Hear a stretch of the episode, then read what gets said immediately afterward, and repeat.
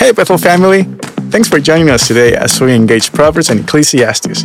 We hope this study equips you with wisdom as you engage your community, wherever you find yourself this summer.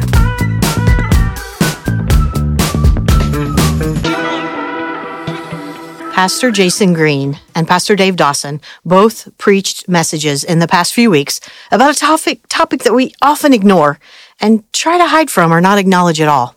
Mm, death. Wah, wah, wah.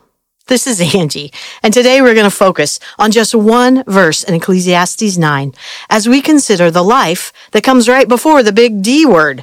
So stay tuned, friends, and please don't die on me before you have finished listening today. In 1976, a band named Blue Oyster Cult had a song called Don't Fear the Reaper. As Billboard magazine reminded us, the band said, quote, There's no eluding death, so why even try? It's better to channel that energy into something productive, like grooming your stash, airbrushing a dragon on your van, or practicing your cowbell. End quote interesting ideas to consider. Hashtag not for me. I think Ecclesiastes 9 verse 10 gives us the best advice at all, stating in the message, whatever turns up, grab it and do it. And heartily.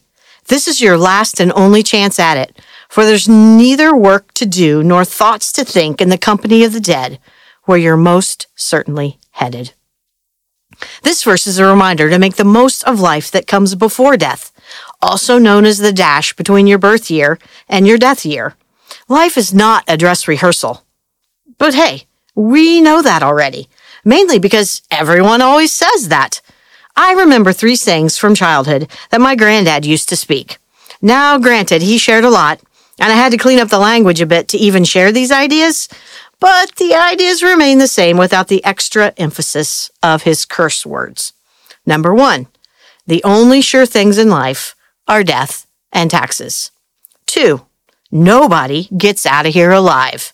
And three, you'll be dead on earth a lot longer than you'll be alive, so make the most of life while you can. Bronnie Ware, a hospice nurse who spent several years working in palliative care, caring for dying patients, put her observations into a book called The Top Five Regrets of the Dying. I especially was interested in her description of number five, which I read in an article of all places in Business Insider magazine. Number five is this. I wish that I had let myself be happier. Ware went on to say this, quote, this is a surprisingly common one. Many did not realize until the end that happiness is a choice. They had stayed stuck in old patterns and habits. The so-called comfort of familiarity overflowed into their emotions as well as their physical lives.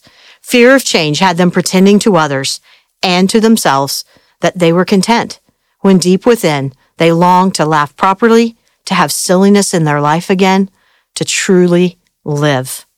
So what keeps us from taking whatever turns up and heartily grabbing it and doing it? When an idea comes along or a God-sized dream grows in our hearts, what keeps us from stepping out in faith? What keeps us on the sideline and not in the game? Why are some people so good at jumping in while others would never ever consider chasing anything outside the realm of a comfort zone? I know that struggle. I was in my mid 30s when God called me to attend seminary. I knew for a while that he was asking me to step into ministry, but I had many excuses, fears, and reasons to ignore the prompting. He was asking me to leave my family, my friends, a beloved job, and the house my family owned that five generations had called home.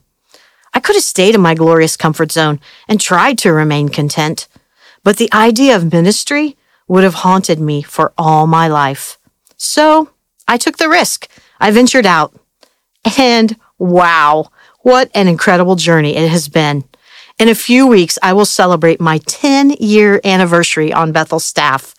I can't imagine what I would have missed, the people I would never have met, the joys I would have skipped, my faith likely stunted, had I remained stuck inside my own head, unsure, predictable, fearful, unmotivated, arrogant, bored. So here is an interesting question to consider in relation to Ecclesiastes 9, verse 10. What's your greatest lament so far about something you have not heartily chased after? And how will you set out to achieve or change this before you die? Let's pray about it this week and ask God to show us the way forward. Don't push it aside, waiting for tomorrow, which might be too late.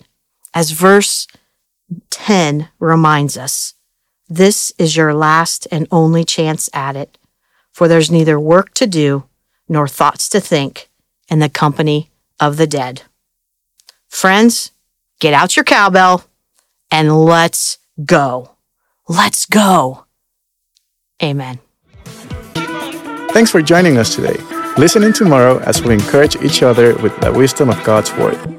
If you haven't already subscribed, please do so because we would love to continue to dive into God's Word with you. We would also like the chance to connect further with you if you go to bethel.ch, you will find all sorts of ways to serve, worship, and learn together. Finally, please consider sharing this podcast with your friends by word of mouth or in social media. Thanks, family. God bless you. Gracias y que Dios te bendiga.